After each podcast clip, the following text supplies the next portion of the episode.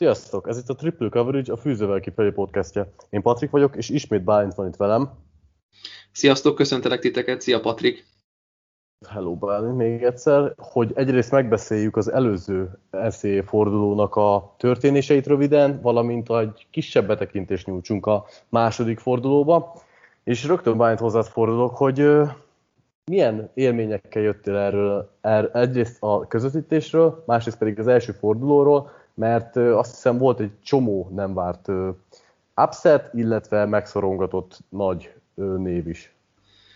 Igen, röviden úgy lehet összefoglalni, hogy egy nagyon bolond hétvége volt ez a, az első forduló. Visszaugornék még egy kicsit az elejére, vagy úgy nem az alabomával kezdeném, ugye a Miami ellen, hanem láttunk egy UCF Boise meccset, ami szerintem brutálisan jól alakult, akkor az Ohio State is hát látványos pontgazdag mérkőzés játszott a Buckeyes a Golden Gophers ellen, ugye a Tar Heels maradt egy pici, hát hogy mondjam, hiányérzet velük kapcsolatban, úgyhogy nagyon sok csapat underdogként nyert, vagy éppen FCS csapat vert el FBS csapatot, tehát másodosztály nyert első osztály ellen, illetve hát azért láthatunk ilyet, hogy az Oklahoma is majdnem fölsült a Tulane ellen az utolsó drive-ot még a Tulane vezethette, hogy nyerjenek, de hát a legnagyobb kutya megmutatta, hogy mekkorát lehet harapni akkor is, hogyha nem mutatja meg a foga, az összes fogát. Brutális volt az alapban a Patrik, te mit gondolsz arról a meccsről, illetve az egészről? Abszolút, én, hogyha egyetlen egy dolgot kellene, egyetlen egy konzekvenciát kellene mondani az első fordulóról, akkor az nálam az lenne, hogy ez még mindig a Bamának a ligája. Számomra ők voltak az egyetlen olyan igazán magabiztos, kompetens csapat, akik mind támadó, mind védő oldalon megmutatták, hogy így, így kell kinézni egy bajnoknak. Számomra a többiek, ha nem is hatalmas, de itt-ott kisebb csalódásokat okoztak, és itt most nem azokról a, a kisebb csapatokról beszélek például, akik, akik nem tudom, nagyon jól játszottak, de mondjuk nem top 20-asok, hanem akiket mondjuk a rájátszásba, vagy mondjuk a top 15-be vártunk, de nem feltétlenül azt kaptuk tőlük, amit, amit így kigondoltunk. Persze első forduló, ne reagáljuk túl. Ettől függetlenül ö, nálam most megint az van, hogy van a Bama, van egy-két trónkövetelő, meg vannak a többiek. És ö, ez egyrészt egy kicsit rossz szájízt hagy bennem, de azért bizakodó vagyok a szezon hátralévő részével kapcsolatban, és ö, nem is akarom itt szaporítani a szót, mert nagyon szoros időrendünk van, úgyhogy rá is tudunk térni a második fordulóra, és hát itt te rögtön egy nagyon jó hírt kaptál, mert az előző forduló után szintén egy olyan párharcot fogsz közvetíteni, ahol két top 10-be rangsorolt csapat, ugye az Iowa és az Iowa State is a top 10-ben, noha az egyikük csak 9 a másikük 10 de ettől függetlenül ez egy olyan párharc, ahol a egyetemi focinak a legjobbjait láthatjuk. Abszolút, ez egy érdekes párharc így a második fordulóban. Ugye 10 óra 30-tól fogjuk az Arena 4 Pluszon online élőben közvetíteni ezt a mérkőzést, egy órával később, mint a megszokott, de soha nem volt olyan, hogy az Iowa, illetve az Iowa State kiemeltként játszanak egymással, és hát most eljött ez a történelmi pillanat, és nem is akármilyen, mert ugye top 10-es csapatokról beszélünk. hiába van egy helyezés a két csapat között ugye kiemelésben, mégis az Iowa State, ha jól tudom, most négy és feles öm, öm, favorit az Iowa ellen, és hát annak ellenére, hogy nem tudták, nem tudták nagyon megverni a Northern Iowa-t, ugye más, szintén másodosztályú csapat, mégis maradtak ugye a top 10-ben, mégis maradtak öm, öm, esélyesek, és hát akkor az Iowa pedig egy nagyon domináns győzelem az Indiana ellen pedig a top 10-be repítette őket, és hát ott van, hogy egy olyan állami rangodót kapunk meg, ami tényleg egy igazi háború lesz, egy nagyon-nagyon jó mérkőzés. Nem lesz sok pont szerintem, a védelmek háborúja, de azért lesz bőven nagy jelenet, nagy ütközés, nagy elkapás, szép touchdown, és látunk majd olyan játékosokat, akik jövőre már a profiligában lesznek. Hát nagyon sok mindent elmondtál azzal kapcsolatban, amit kérdezni akartam. Én egyébként annak ellen, tehát én nem feltétlenül azért tartom ezt a négy és fél pontos spreadet túlzónak az Iowa State irányába, mert ő nem magabiztosan nyertek az első fordulóban, hanem azért, mert most elfelejtettem, hogy öt vagy hat meccs, az elmúlt öt vagy hat meccsüket, de az Iowa nyerte ennek a párharcnak. Négy, elmúlt... négy meccset nyert az négy. Iowa. Úgyhogy az előző ötön nem adták el a labdát. Szóval, szóval számomra egy picit furcsa, ráadásul tényleg az Iowa sokkal meggyőzőbb volt az első fordulóban, hogy miért az Iowa State a favorit. Nálam ez egy nagyon-nagyon kiki párharc, és ahogy te is mondtad, kevés pont várható. Hát az Iowa-nak a defense rögtön az első fordulóban letette a névjegyét. egészen, fél, egészen félelmetes, ha jól emlékszem, Phil Parker a védőkoordinátoruk, és igen, Phil Parker, borzasztó, tizedik éve egyébként, ugye, tehát volt ideje összerakni. Igen, igen, és nem, nem igazán az a, az a jó ebben a csapatban, ebben a védelemben, hogy nem lehet kiemelni kimondottan olyan nagyon nagy szárokat. Persze van egy-két olyan játékos, akire rá tudunk mutatni, de hogy még sincsenek, nem tudom, hogy csak a, az elmúlt időszak nagyjait, hogy Chase Youngokat vagy Nick Bózákat, tehát nem tudunk ilyen játékosra rámutatni ebben az Iowa védelemben, de mégis működik ez az egység. Ugyanakkor, hogy egy kis negatívubban is szolgáljak róluk, hát a, a támadósoruk azért a meggyőző győzelem közben, igen. De ezt akartam mondani, hogy a meggyőző győzelemhez sem fe, ellenére sem tűnt annyira acélosnak. Akiket lehet itt dicsérni, aztán a támadófal, és akkor Tyler Linderbaum nevét, a, a centerét megjegyezhetjük, aki jövőre jön a profik közé, valószínűleg első körös is lesz. Tehát ez mögött a fal mögött lehet egy potens játékot játszani, de azért valljuk be nem villognak a srácok.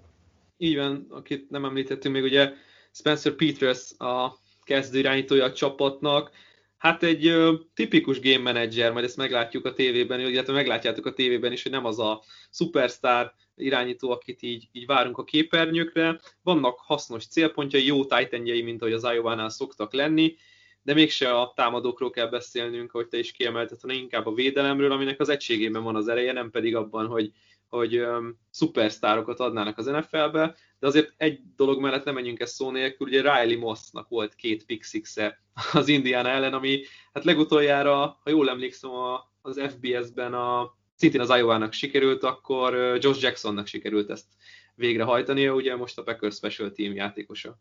Így van egyébként, ráadásul az a durva, hogy nem, hogy neki sikerült utoljára ez, hanem e, ezt már megcsinált egy harmadik Iowa játékos, Így és még, még egy pár évvel korábban. E, konkrétan elképesztő, hogy hogy vadásznak a labdára, most nyilván ezt nem akarom jobban fejtegetni, de az Atletiken volt egy nagyon jó cikk, ahol pont Moss beszélt arról, hogy, a, hogy Parker hogyan készíti őket a különböző zónákra, és hogy ennek is köszönhette az egyik pick six-ét. Mm, úgyhogy rögtön azzal a kérdés elfordulnék felét, hogy mit tud kezdeni velük szerinted az az Iowa State, ahol azért mondjuk a támadóknál is vannak olyan nevek, akiket már tavaly is emlegettünk, Brock Purdy például az irányító, Breeze Hall, a futó, aki valószínűleg jövőre első körös lehet, vagy például a Titan Charlie Collár, aki, akit szintén mondjuk a top 3-ban emlegetnek a jövő évi drafton a poszt, posztján. Szerinted ez a, ez a hármas kiegészülve nyilván a többiekkel át tudja lépni a 20 pontot? Így kérdezem akkor már tőled rögtön. Abban nem vagyok biztos, hogy át tudják lépni a 20 pontot, méghozzá azért sem vagyok teljesen biztos ebben, mert az Iowa, a Hawkeyes, ők ball controlt fognak játszani. Minél többet tartják maguknál a labdát, minél ö, inkább kontrollálják az órát, és az a nagy kérdés, hogy a, a Cyclones mit tud kezdeni a lehetőségeikkel. Ugye nyilván le kell hozniuk a meccset ahhoz, hogy nyerjenek turnover nélkül, ami nem lesz egyszerű, nem csak azért, mert interceptionok vannak, hanem azért, mert fumble is vannak a világon. Üm, nagyon nem lesz egyszerű. Szerintem Pördi egy picit rozsdás még, bár látszott rajta, hogy azért jó döntéseket hoz, de nem nagyon volt bevállalós, bár én azt gondolom, hogy nem is nagyon akart az lenni. Hol ki is jelentette, hogy nem volt jó meccse a Northern Iowa ellen, benézett egy-két kulcsot, nem jól olvasott. Ugye Colorről nem mondhatunk semmit idén, ő nem játszott az előző meccsen. Itt még kiemelnék az Xavier Hutchinson, az X elkapója a, ennek a csapatnak, egy igazi playmaker, nagyon nagy volumenben használják őt, de mindenképp azt kell, hogy egy picit um, kilépjen Brock Purdy ebből a, hát hogy mondjam, szintén ilyen kvázi game manager, bár azért inkább benne látjuk az X-faktort, mint uh, Petersben, de ki kell lépni ebből, szerintem elő kell venni a nagy játékokat, hogy, hogy um, meg tudják sebezni az iowa a védelem, és egy picit, picit fellazuljanak. Azt egyébként lehetett látni, hogy, um, hogy uh, Freifogelnek volt több nagy elkapás és a pálya közepén, ezt fogják biztosan támadni, főleg Kollárral. Szóval érdekes lesz azt megnézni, hogy mit szeretnének kezdeni mindenképpen a, a blokkolás az kulcsfontosságú lesz, mert négy emberrel is tud a Iowa nagyon jó pass generálni, és hát ha már blokkolás, akkor ez a fal nagyon rutinos ott a, a, az irányító előtt, Pördi előtt, úgyhogy ez igazi, minden mérkőzés egy nagyon nagy játszma, de itt ki kell használni tényleg a, az Iowa State-nek azokat a lehetőségeket, hogy lehet, hogy egy fél időben csak négy drive lesz, és akkor abból mondjuk jó lenne 10 pontot fölrakni, hogyha két fél idő alatt a 20-at meg akarják ugrani. Ez egy nagyon-nagyon combos feladat, de nagyon izgalmas, hogy úgy beszélgetünk erről a meccsről, hogy két védelemnek a párharca fogja ezt valószínűleg eldönteni. Igen, igen, igen. Ö, én még egy dolgot szeretnék kiemelni, hogy annak ellenére, hogy egyetértek azzal, hogy szerintem egy-két nagy játék kell az Iowa State-től, mert nem lesz sok lehetőségük. Szerintem nagyon fontos lesz, hogy, hogy Brice Hallnak milyen meccse lesz, mert ugye az első fordulóban 70 yardig jutott, ami nagyon régóta a legrosszabb teljesítmény tőle. És az és... a gond, hogyha elveszik a futójátékot, amit könnyen elvesz az Iowa mindenkitől az országban, akkor mi lesz a passzjátékkal? Igen, igen, tehát pont erre akartam áttérni, hogy meg kell alapozniuk már pedig ezt a jó futójátékot, mert különben ott lesz a veszély, amivel belefutott az Indiana is, hogy akár pixixek, akár eladott labdák Pördi részéről, és, és ez nagyon-nagyon veszélyes ez ellen az Iowa ellen. Na de akkor egy gyors tippet is kérnék tőled. Azt mondtad, hogy nem vagy biztos abban, hogy az Iowa föl tud tenni 20 pontot, már pedig akkor el tudod képzelni, hogy, hogy győztesen jöjjenek le erről a mérkőzésről, hogyha ez nem sikerül. Hát, hogy ki fogja megnyerni a mérkőzést, azt nem is szeretném eldönteni most. Inkább azt mondom, hogy ha kellene tippelni, akkor azzal mennék, hogy az Iowa fogja hozni a covert, és plusz négy félen belül lesznek. Szép. Akkor én tippelek itt is egy meglepőt. Szerintem az Iowa elhozza a meccset. Egy nagyon-nagyon szoros találkozóra számítok én is. Ilyen 15-15 környéki állással, hát mondjuk nem tudom, nyer egy pár ponttal az Iowa, és akkor lesz egy upset, de, de egy mindenképpen érdekes találkozó lesz. Csak úgy, mint a, a másik most itt a podcastben kiemelt találkozónk, ami a tavalyi Big Ten és a tavalyi Pacific 12 győztese az Oregon Ducks és az Ohio State Buckeyes-nek a párharca lesz. Itt is elég hát nem is tudom, furcsa első fordulón van túl a két csapat. Az Ohio State az első fél időben még nagyon szenvedett minnesota majd főleg nagy játékoknak köszönhetően nyert, miközben az Oregon Ducks szintén éppen, hogy be tudta húzni a találkozóját, úgyhogy ezek után az előjelek után te mit vársz ettől a meccstől? Nagyon nehéz lesz most az Oregon Ducks mellett kampányolni, mert bár 12 kiemeltek az országban, de nagyon nem néz ki úgy ez a csapat, mint hogyha ezt a pozíciót olyan olyan komolyan megérdemelné.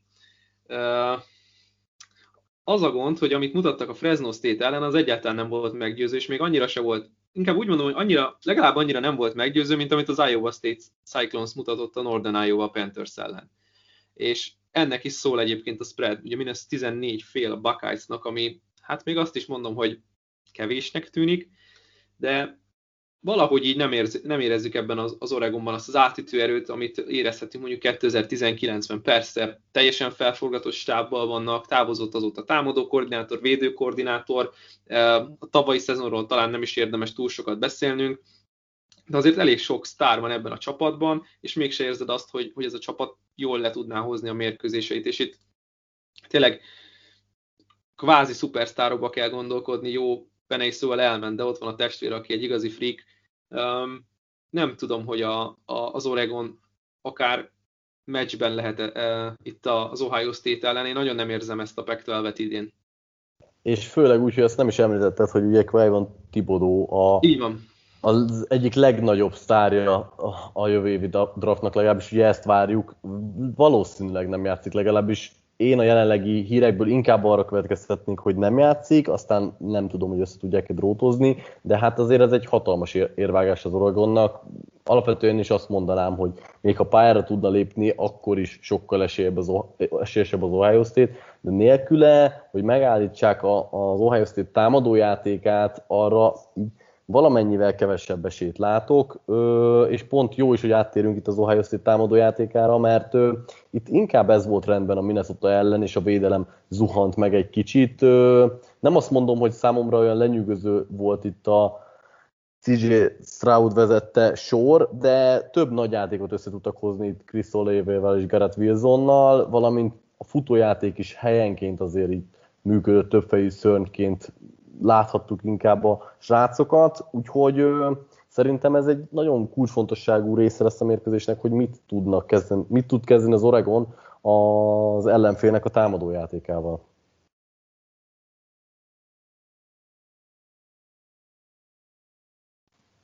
Bálint, meg vagy, mert nem hallunk. Itt vagyok, elnézést, csak beleestem abba a hibába, hogy lenémítottam egy pillanatra a mikrofont, hogy amíg itt egy kortyvizet, addig ne legyen az zavaró, hogy recseg az üveg a háttérben. Szóval az Oregon, Oregon Ducksnak ugye hagyományosan elég jó defensív backjei vannak, ezt akartam akkor is mondani, amikor le voltam némítva, és nem csak egyéni, hanem csapatszinten is azért jó játékosok, de hogyha megnézzük azt, hogy milyen fegyverarzenálja van CJ Stroudnak, akkor hát nehéz azt mondani, hogy ez a, ez a hatos fogat mondjuk úgy um, a receivereket illetően az nincs benne a legjobb kettőben az országban, mert ott van egy Gerett Wilson, egy Chris Olave, egy Jackson Smith Engingba, Marvin Harrison, Julian Fleming, tehát sorolhatjuk, és akkor Jeremy Ruckertről nem is beszéltem, freshmaneket nem emeltem ki nagyjából, csak Harrison-t, és hát gyakorlatilag egy olyan, tényleg egy olyan fegyverarzenál ez, amit nem tud reprodukálni semmilyen egyetem ebben a, az országban, és hát az a, az a baj, vagy hát nem azt mondom, hogy baj, az Oregon szempontjából baj, hogy, hogyha nincsen megfelelő pass illetve mondjuk megvan az ideje Stroudnak, vagy éppen ki tudják kergetni a zsebből, akkor ő neki szintén megvan az a, a, megvan az a, a képessége, hogy off-platform játékokat generáljon, nem csak a lábával, hanem a karjával is.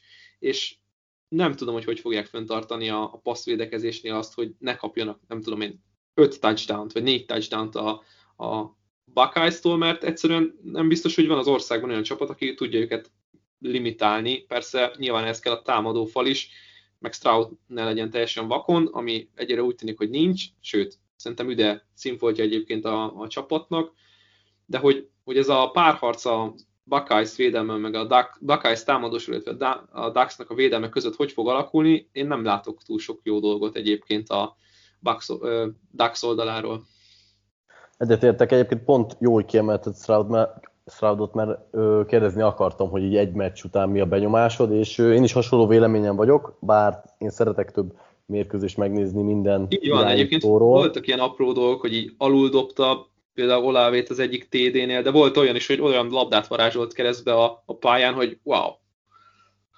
Abszolút. És ö, mit gondolsz akkor, hogyha megfordítjuk a dolgokat, és az Ohio State védelméről kéne beszélni, mert ugye itt Zach Harrison egy, egy üde volt ebben a védelemben, és az első fordulóban is jól teljesített, de ettől függetlenül azért a Minnesota-tól nyerték, nyerték a yardokat, főleg a földön, ahol Ibrahim egyedül 170 yardot pakolt rájuk, és még a többiek is szerezgették a yardokat. Hát mondjuk úgy finoman, hogy nem voltak meggyőzők és konzisztensek sem. Érdekes egyébként ez a, úgy néz ki ez a Buckeyesnak a, védelme, mint tavaly egy picit az alabomának volt. Most nem egyáltalán nem sémára gondolok, meg hasonló dolgokra, hanem itt is a támadók vitték a pontokat, szerezték folyamatosan, és a védők meg hát próbáltak helytállni, ami hát nem igazán működött mindig az alapobánásért tavaly, és így egy mérkőzésen ezt láthattuk, és bár én azt gondolom, hogy egy sleeper csapat ez a Minnesota abban a Big Ten-ben, de mégse kéne ennyi pontot kapni egy top 2-es csapattól, egy top 5-ös csapattól. Most nyilván nem top 2-esek, mert az Oklahoma volt, de sikerült úgy föl, föllépniük a, ugye a ranglistán a Buckeyesnak, hogy nem voltak meggyőzőek, mégis ugye kikapott előttük a Clemson, ezért fölcsúsztak egy helyet. Hát, hogy hogy fogják fölfogni a Ducksnak a támadó sorát, az egy szintén olyan érdekes kérdés, mint hogyha megfordítanánk ezt, de nyilván nem azokról az erőkről kell beszélnünk, mert új irányító, ugye Anthony Brown személyében CJ Verden maradt, vannak nagy jó célpontok, ugye Pittmannek a testvére, Michaelnek Micah, Johnny Johnson, nagyon jó, Jane Lored, elég jó célpontjai vannak, tényleg támadófal is szerintem egyébként, ugye Cristobal kezei alatt, aki egyébként támadófal edző volt korábban, szerintem jó, de mégse látod azt az átütő erőt, azt gondolom a, a, az Oregonnál, úgyhogy ez, hogy egy pontháborúba torkolik ez a mérkőzés, akkor én nem látom, hogy a, a két touchdownon belül maradhatna a Dax. Igen, itt egyébként Anthony, uh, Anthony Brownnak a helyzeten kimondottan szerintem furcsa. Én uh, nem tartom őt egy annyira jó irányítónak, nyilván nagyon pici a minta, de amit láttunk tőle, az nekem nem tetszett, inkább ilyen felvillanásokba és nagy játékokba bízik. Itt egy ö, olyan ilyen background infot ö, kérnék tőled, hogy ugye az Oregonnál játszotta, vagy Tyler South, ha jól emlékszem, ugye? Igen, igen. És ő eltranszferelt, és hogy, hogy ő, mi, mi, ennek mi volt az elsődleges oka, hogy, hogy most Brown lett így a kezdő irányító poszt, tehát Szaunak jobb lehetősége volt, vagy, vagy, vagy kiszorította itt az edzőtáborban, hogy, hogy, hogy mi történt pontosan? Hogy pontosan mi történt, azt én sem tudom Tyler szóval kapcsolatban, de azt lehetett hallani, hogy nem biztos, hogy teljesen egy lapon vannak egyébként Mario Cristobállal, illetve nem is igazán ízlet neki az a rendszer, amit ő kapott az Oregonnál, és ugye ő most a Texas Tech Red Raidersben um, vitézkedik, vagy próbál vitézkedni.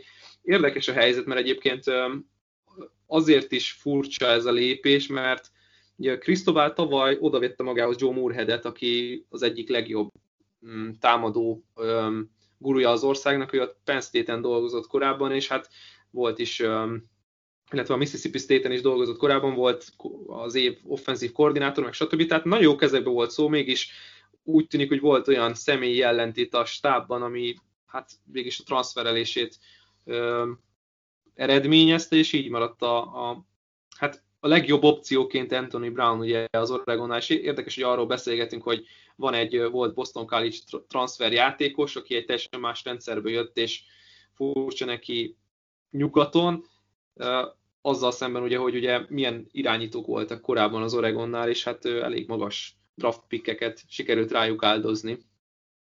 Nem vagyunk túl bizakodóak itt szerintem az elhangzottokból, kapcsolat, vagy az elhangzottokból az jön le az Oregon ducks kapcsolatban. Ezek után akkor mi lenne a tipped? 10 ponton belül tud maradni a Dax? Nem, szerintem elhozza a 14 és fel spreadet a Buckeyes. Egyetértünk, szerintem egyébként ez egy, ha az Ohio State egy picit összekapja a védelmét, akkor ez egy csúnya verés is lehet a Dax szempontjából. Mm, úgyhogy végig is értünk itt a két kiemelt meccsükön, úgyhogy marad egy picit több időnk, és ez nem is akkor a baj, mert nagyon sok jó találkozó lesz a meccsen. Kezdje te is mondj egyet, ami, amire kimondottan figyeljünk, és hogy miért. Már hoztam el a Michigan-Washington dolgot, ugye egyfelől ezt szintén közvetíti az Arena 4 más részről, meg ugye azért is, mert Michigan egy eléggé lesajnált csapat volt így 2020-ban, most 2021-ben is, ugye hazai pályán játszanak majd hajnali kettőtől a Washington ellen. Washingtonnak meg ugye sikerült kikapni a másodosztályú Montánától, teljesen a semmiből érkezett az a veresség. Nagyon érdekes, hogy most mindkét csapat egyébként kiemelés nélkül várja ezt a fordulót, de én úgy érzem, hogy mindkét csapatnak ott lenne a helye 25-ben. A Michigannek inkább, a Washingtonnak kevésbé, de nagyon kíváncsi vagyok, hogy mit kezdenek egymással azért beárazhatja még jobban a pac ha itt a Michigan mondjuk lemossa a Washingtont. Nem látom, hogy ez így be, bekövetkezne, de nagyon izgalmas két teljesen más stílus találkozása. Én fogok erre figyelni, illetve hát amit mondtam az előző adásokban is, hogy én, én kíváncsi vagyok azokra az irányítókra, akik most eligible státuszból kerülhetnek, vagy eligible státuszban vannak 2021-ben, és éppenséggel pályára fognak lépni az adott fordulóban. Ugye pont ma a chatben beszélgettünk Matt Correrről, mit gondolsz, Patrik? Matt Correrről, vagy a Michigan párharcáról? Mindkettőről. A, a Michigannel kapcsolatban egyébként nagyon vegyes érzéseim vannak, mert valahol egyet tudok érteni veled, és tudnék menni azzal, hogy érdemelnének egy, hát egy lentebb kiemelést, mert szerintem nagyon-nagyon meggyőzőek voltak az első fordulóban viszont az elmúlt évek után én nagyon-nagyon óvatos lettem velük, és Ja, hármóban nem annyira bízunk. Igen, nem, nem, nem vagyok annyira bizakodó bennük, és meg akarom nézni, hogy ez nem egy kiugró eredmény volt. Ha, ha most ebben a második fordulóban is, hát nem, nem is kell annyira meggyőzőnek lenniük, mint az elsőben, de hogy ö, lássam azt, hogy fent tudják tartani egy picit azt a kontinuitást, amit, amit ö, várok tőlük, és ebben az esetben szerintem meg is kapják a kiemelést.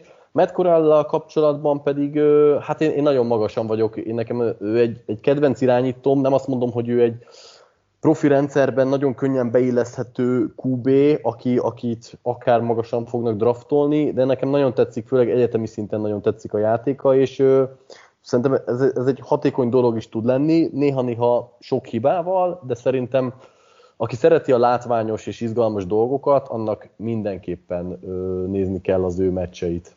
És ha már, ha már izgalmas látványos dolgok, akkor a, szerintem az én találkozóm is ö, ilyen, hát egyrészt pontban gazdag, másrészt látványos dolgokban gazdag lehet. Én a Texas és az Arkansasnak a párharcát hoztam. Izgalmas, a Texasról, izgalmas. Igen, a Texasról őket múlt héten is megemlítettem, ez most itt tök véletlenül alakult ki, de hát egy nagyon atletikus és újszerű QB-val, valamint hát egy Heisman várományos futóval, valamint ugye Sarkisian offenzív sémájával szerintem eleve látványos dolgok jöhetnek, valamint az Arkansas róluk azért kevesebbet hallani, de náluk is van egy hát egy más szinteken, de szintén izgalmas QB KJ Jefferson személyében, aki nyilván akit én nem, nem úgy ajánlok itt a hallgatók figyelmébe, hogy, hogy akkor ő egy nagy sztár lesz, meg, meg majd drafton figyelni kell, meg stb., de hogy nála is inkább azt, azt lehet megemlíteni, mint koránál, hogy, hogy látványos dolgokra képes, sok hibával, viszont van benne olyan potenciál, hogy ebből egy nagyon nagy pontháború alakulhasson ki itt. És akkor megsemlítetted a nagyszerű elkapóját az Arkansasnak, ugye Traylon Burks azért, futballoz, azért is futballozik 2021-ben, hogy elsőkörös megítélést kapjon. Nagyon izgalmas egyébként ez a, a párharc. Igen, amúgy most láthatjuk azokat a csapatok, akik mondjuk lehetnek kontenderek azért, hogy oda menjenek a, a rájátszásba, de olyan párosítások jönnek ki, amik nem biztos, hogy a leg, hogy mondjam, szemedgyönyör kötetőbbek lesznek itt a, a következő napokban, most itt ugye nyilván szombatra gondolok, az Oklahoma Western Carolina ellen játszik negyedik kiemeltként, ugye az Alabama Mercer ellen, olyan mérkőzések, amiket hát nem biztos, hogy végignézel nagyjából két és fél negyed után. Én nagyon kíváncsi vagyok, hogy a North Carolina vissza tud-e jönni, mi van a Florida State-ben, mert hát talán a forduló legjobb mérkőzését játszották a Notre Dame ellen, és most a másodosztályi Jacksonville State ellen mennek majd, illetve Nevada, Idaho State és Carson Strong. Nagyon-nagyon jó pont, tehát mint olvasnál gondolataimban, hogy pont erről Ez nem véletlen, hogy... Patrik, nem véletlen. Igen, igen, igen, hát megszokhattuk szerintem ezt már. Ö, így elbúcsúzás gyanánt még egy olyan kérdésem van ö, végül, hogy várhatunk-e szerinted egy bitang nagy upsetet, és itt most nem arra kell gondolni, hogy a Mercer megveri az Alabamát, hanem mondjuk egy, nem tudom, Notre Dame esetleg, ha nem is kikapott Toledótól, csak nagyon szorosan tud nyerni, vagy, vagy esetleg a Cincinnati Bot League, vagy látsz ilyet? Most az első forduló után nyilván az lenne az ember válasz, hogy, hogy persze valamelyik nagy bukni fog, de hát azért itt, itt tényleg elég nagy favoritokról van szó. Igen, itt inkább azokat a csapatokat nézném meg, most itt előttem van a USC, a Stanford ellen. A Stanford teljesen, nekem akkora homály volt, de mi van akkor, hogyha most belefutnak egy jó meccsbe és megverik a USC-t? Itt előttem, vagy éppen a BYU megveri utát a hajnali mérkőzések egyikén. Inkább arra, arra kell számolni, hogy, hogy jöhetnek olyan, olyan um, spread elleni meccsek, amikor van egy 21 pontos favorit, és nyernek hattal. Tehát, hogy valami hasonlót kell elképzelni. Miami Appalachian State nézzük meg, hogy mire megy a Miami második mérkőzésen, és hogy tudják-e hozni a, a, a spreadet. Most gyorsan rákattintok, és megnézem, hogy mennyi az. Minusz 9 pont Appalachian State. El, elhihető. Igen, de mi van akkor, hogy az Appalachian State benne marad egy field goal távban? Érdekes. Tehát, hogy vannak olyan mérkőzések, amiket így, így ki kell szépen így csomagolni, meg kell nézni közelebbről, hogy, hogy mit várhatunk tőlük, de például egy Arizona State UNLV, UNLV ez teljes romhalmaz egyébként az a csapat sajnos, és gyorsan el is rákattítok, 33 és fél pontos favorit az Arizona State a UNLV ellen, mernére pénzt rakni a mínusz 33 és félre. Hát olyan távol van, olyan távol van, hogy... Igen, igen. Bár tényleg a UNLV az, az utolsó tízben van a 130-ból. Hát mindegy félszemünket tartsuk ezeken a találkozónkat, de a maradék másfelet mindenképp szerintem az Iowa State Iowa meccsre is rád helyezzük, mert azért mégiscsak ez lesz a forduló csúcs találkozója. A, a, igen, a véleményem szerint. Köszi Bálint, hogy itt voltál, és jövő héten szerintem megint találkozunk. Így van, ezt szeretnénk fenntartani, ezt a jó hagyományt. Nektek is köszönjük, hallgatók, hogy itt voltatok, és hát ahogy ígértem, szerintem legkésőbb jövő héten itt leszünk újra. Sziasztok! Sziasztok!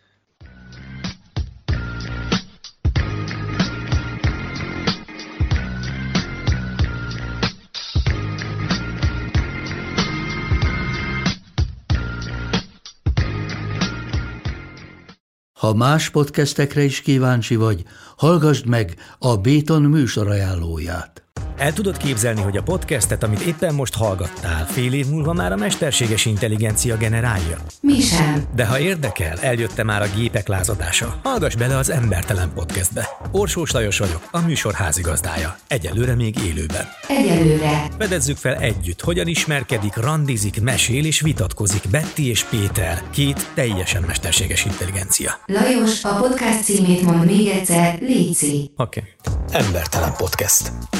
Ez a műsor a Béton közösség tagja.